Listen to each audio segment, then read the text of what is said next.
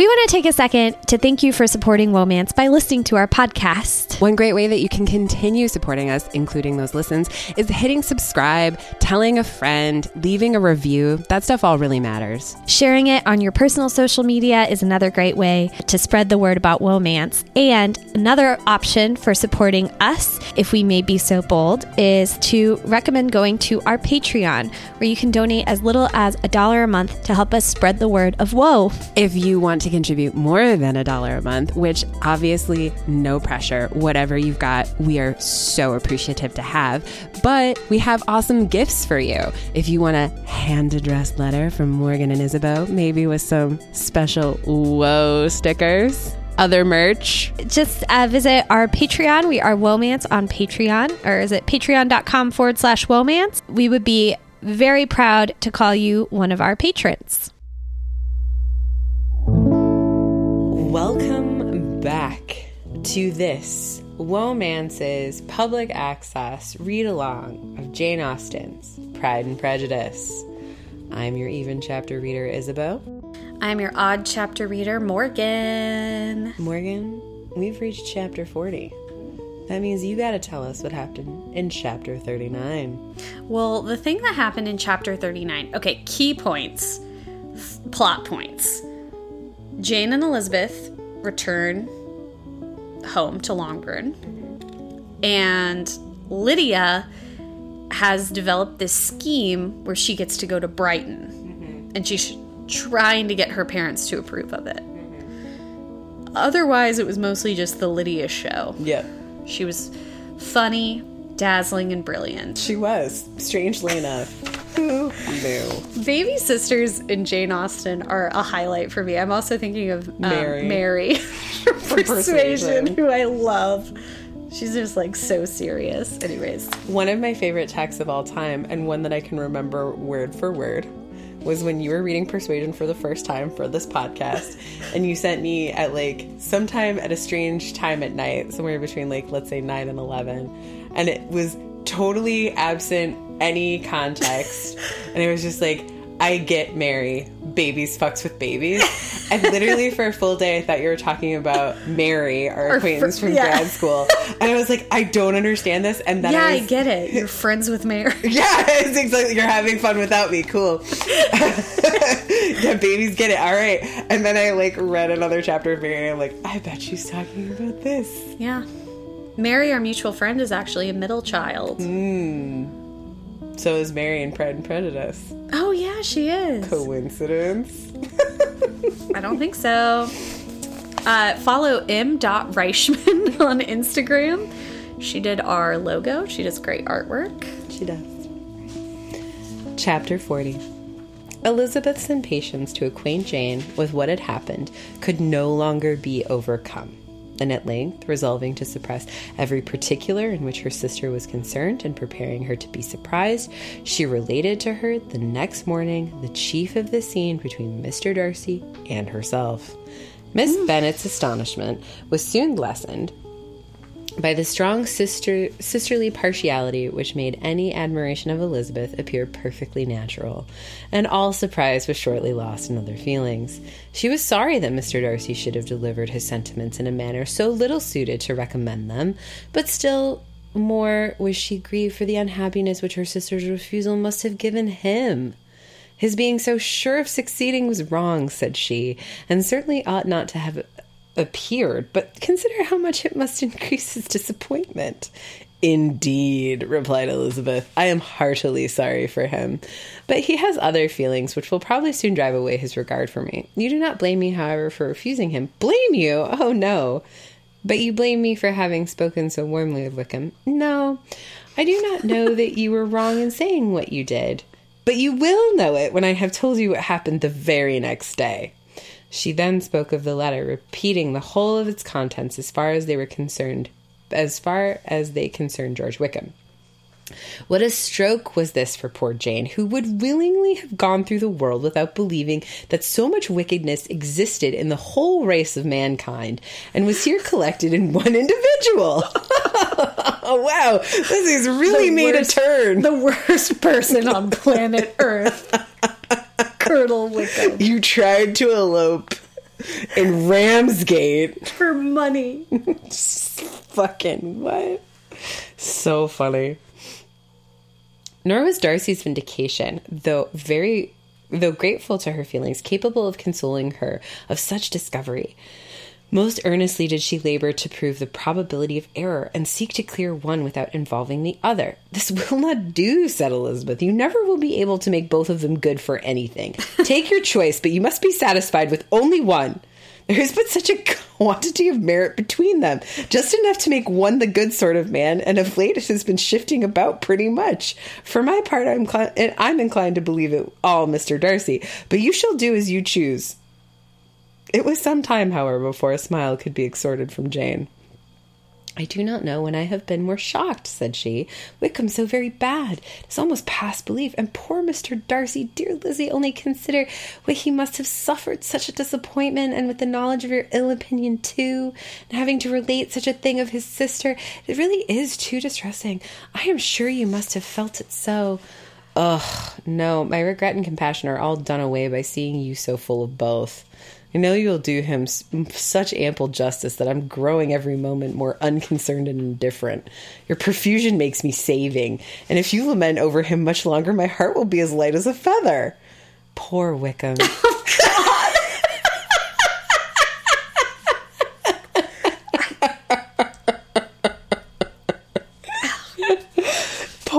There is such an expression of goodness in his countenance, such an openness and gentleness in his manner. There certainly was some great mismanagement in the education of these two young men. One has got all the goodness, and the other all the appearance of it. Oh. I never thought Mr. Darcy so deficient in the appearance of it as you used to.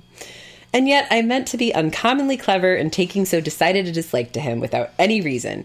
It is such a spur to one's genius, such an opening for wit to have a dislike of that kind. One may yeah. be continually abusive without saying anything just, but one cannot be always laughing at a man without now and then stumbling on something witty. Hmm. Lizzie, when you first read that letter, I am sure you could not treat the matter as you do now. Indeed, I could not. I was uncomfortable enough. I was very uncomfortable. I may say unhappy. And with no one to speak to what I felt, no Jane to comfort me and say I had not been so very weak and vain and nonsensical as I knew I had. Oh, how I wanted you. How unfortunate that you should have used such very strong expressions in speaking of Wickham to Mr. Darcy, for now they do appear wholly undeserved. Certainly, but the misfortune of speaking with bitterness is the most natural consequences of the prejudices I'd been ent- encouraging. There is one point on which I want your advice. I want to be told whether I ought or ought not to make our acquaintance in general understand Wickham's character. Miss Bennet paused a little and then replied, Surely there can be no occasion for exposing him so dreadfully. What is your opinion? That it ought not to be attempted. Mr. Darcy has not authorized me to make his communication public. On the contrary, every particular relative to his sister was meant to be kept as much as possible to myself, and if I endeavor to undeceive people as to the rest of his conduct, who will believe me? The general prejudice against Mr. Darcy is so violent that it would be the death of half the good people in Meryton to attempt to place him in an amiable light. I am not equal to it. Wickham will soon be gone, and therefore it will not signify to anybody here what he really is. Some time hence it will all be found out, and then we may laugh at their stupidity in not knowing it before. At present, I will say nothing about it. Uh, whose fault is it that the general prejudice against Mr. Darcy is so violent that it would be good? It would destroy half the good people in Meryton. Uh, I think Lizzie bears quite a bit of that blame. Yeah. I, I think you're thinking of Miss Lizzie uh, Bennet. The main character of this book. One Elizabeth Bennet. You're quite right. To have his errors made public might ruin him forever. He is now perhaps sorry for what he has done and anxious to re-establish a character. You must not make him desperate. The tumult of Elizabeth's mind was allayed by this conversation. She got rid of two of the secrets which had weighed on her for a fortnight, and was certain of a willing listener in Jane whenever she might wish to talk again of either. But there was still something lurking behind, of which prudence forbade the disclosure. She dared not relate the other half of Mr. Darcy's letter, nor explain to her sister how sincerely she had been valued by his friend. Here was knowledge in which No one could partake, and she was sensible that nothing less than a perfect understanding between the parties could justify her in throwing off this last encumbrance of mystery. And then, said she, if that very improbable event should ever take place, I shall merely be able to tell what Bingley may tell in a much more agreeable manner than myself. The liberty of communication cannot be mine till it has lost all its value. She was now, on being settled at home, at leisure to observe the real state of her sister's spirits. Jane was not happy. She still cherished a very tender affection for Bingley. Having never even fancied herself in love before, her regard had all the warmth of first attachment, and from her age and disposition greater steadiness than first attachments often boast. And so fervently did her value did she value his remembrance and prefer him to every other man, that all her good sense and all her attention to the feelings of her friends were requisite to check the indulgence of those regrets which must have been injurious to her own health and their tranquillity. Well, Lizzie, said Miss Bennet one day, what is your opinion now of this sad business of Jane's? For my part, I'm determined never to speak of it again to anybody. I told my sister and Philip so the other day, but I cannot find out that Jane saw anything of him in London. Well, he's a very undeserving young man, and I do not suppose that there is the least chance in the world of her ever getting him now. There's no talk of his coming to Netherfield again in the summer, and I have inquired of everybody, too, who is likely to know. I do not believe that he will ever live at Netherfield any more. Oh, well, it's just as he chooses. Nobody wants him to come. They will always say that he used my daughter extremely ill, and if I was her, I would not have put up with it. Well, my comfort is, I am sure Jane will die of a broken heart, and then he'll be sorry for what he has done. But as Elizabeth could not receive comfort from any such expectation, she made no answer. Well, Lizzie, continued her mother soon afterwards, and so the Collinses live very comfortable, do they? Well, well, I only hope it will last.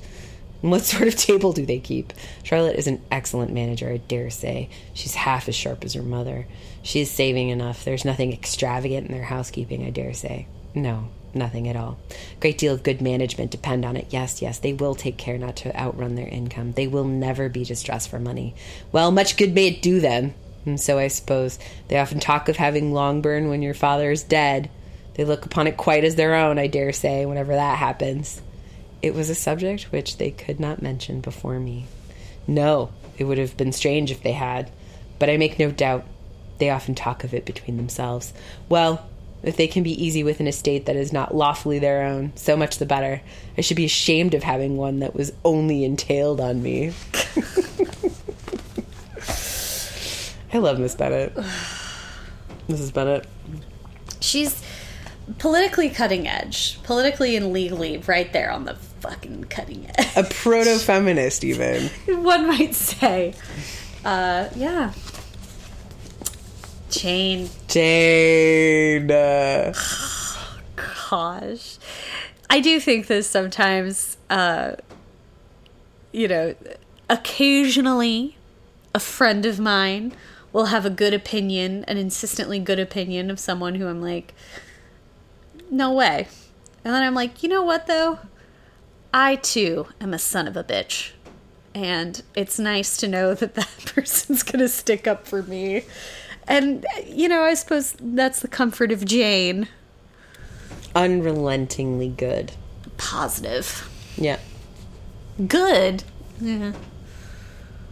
Maybe. I mean, she thinks of the goodness in others. Like, I think there's something of a Disney princess vibe to Jane. Oh, yeah. A sort of Cinderella type. Yeah. Like, Cinderella never said anything shitty about her stepsisters or stepmother, even No. though they, like, critically abused her for years. Big, hideous feet, and she had tiny, perfect feet. Yeah. And perfect hands. Yeah. That never calloused, even with all of her chores. Yeah. That's, that's Jane's vibe. Yes. I think so as well. And like Lizzie I don't know. Like maybe maybe Lizzie is just coping by being like, "Wow, Jane is such a good person." I don't know. I like that she calls Jane out, where she's like, "No, you have to choose. Like, Yeah. there's only goodness enough for one." yeah. You can't possibly consider them both to be perfect people. One of the things that I do like on this reading and this reflection is that like the sisters are always different. Mm. and like every adapta- adaptation has the sisters be different. But here it's like you can really see the differences. And even in the alliances like jane and lizzie are often a unit. They're like they're the oldest. They're together. Like they think alike. They love each other very particularly. But even here like the the ways that elizabeth is now keeping things from jane but also like pushing jane like that's nice Yeah. yeah What's nice about it? just that like they're like fully developed humans You know? is, like, is that sad It's a little sad. I am going to be honest. you know what i mean where it's like i think i read so many women who and like sisters or friends that are just like i don't know billboards Yes. Yeah. I think especially in romance, you know, we talk about how relationships between women are depicted, non-romantic relationships. And we're like, "Oh, it's great that they're included." But usually like the the structure of a romance is so rigid in its centering of the romantic couple. The a friend or a sister can't really be much more than a cheerleader or a villain. Um, but here, clearly, in a quick, quick moving book, like is okay. Well, that's the thing. Is this book quick moving? Because we spent a lot of time just kind of like sitting around reading letters, going to houses. i mean we spent six weeks at hunsford Yeah, it's a, it's like, it's a short book, but I don't think it's a fast book. But like, but like when things happen they happen quickly Yeah. But like I'm trying to think like when I read it by myself, I don't think I spend a whole lot of time reading it, you know? No, I mean we don't deep dive like this. it doesn't feel as long or as like turgid as Jane Eyre. Turgid, yeah. Yeah, I think Jane Eyre you really feel the heft. Yeah, like Jane Eyre is like the feeling right before a storm breaks. This is like a sunny afternoon. yeah. Yeah, 100%. They are look, I'm not afraid to say it. They're very different. Stop the presses. Hot take. I know. I've been thinking a lot about like which I prefer. Do I like Jane Eyre, Pride and Prejudice better? And I think it's like that conversation we just had where like a favorite doesn't mean it's the most loved. Mm. Like if I was on a desert island, Jane Eyre for sure. For sure. But I don't know if I would say I, I prefer reading it to Pride and Prejudice. But I probably do because I'm pretty deep. Pretty deep and dark. Pretty cool. And, you know, it's just like matches my leather jackets and dark sunglasses and cigarettes better. It does do those things. Yeah, I can't smoke Bad for you. because it's bad for me. and that's what has stopped me. For being cool. not, yeah. Not, not the fact that I look like an ant waiting for a bus. every time I s- God. Uh, also, I cough a lot. Yeah. Anyways, you used to be a smoker. A social smoker, yeah, when I bartended. Yeah, cool.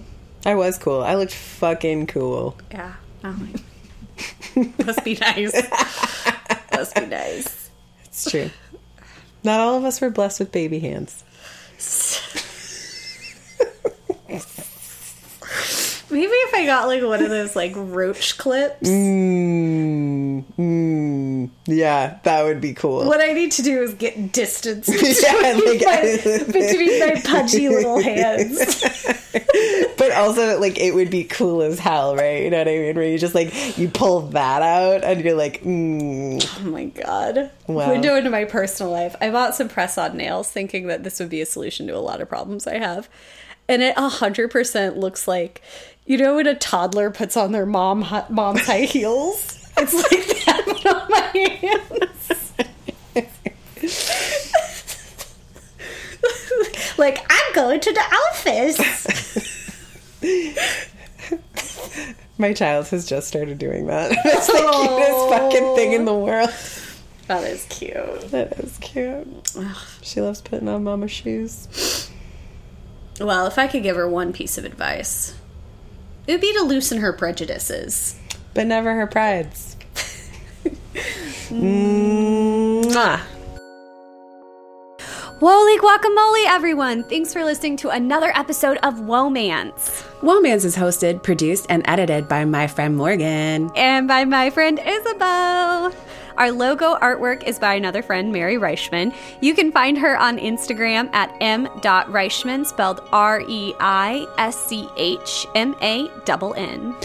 Original music by Nick Gravlin. And our web mistress is Jane Bonsack. They're the best. You're also the best. We so appreciate your support by listening.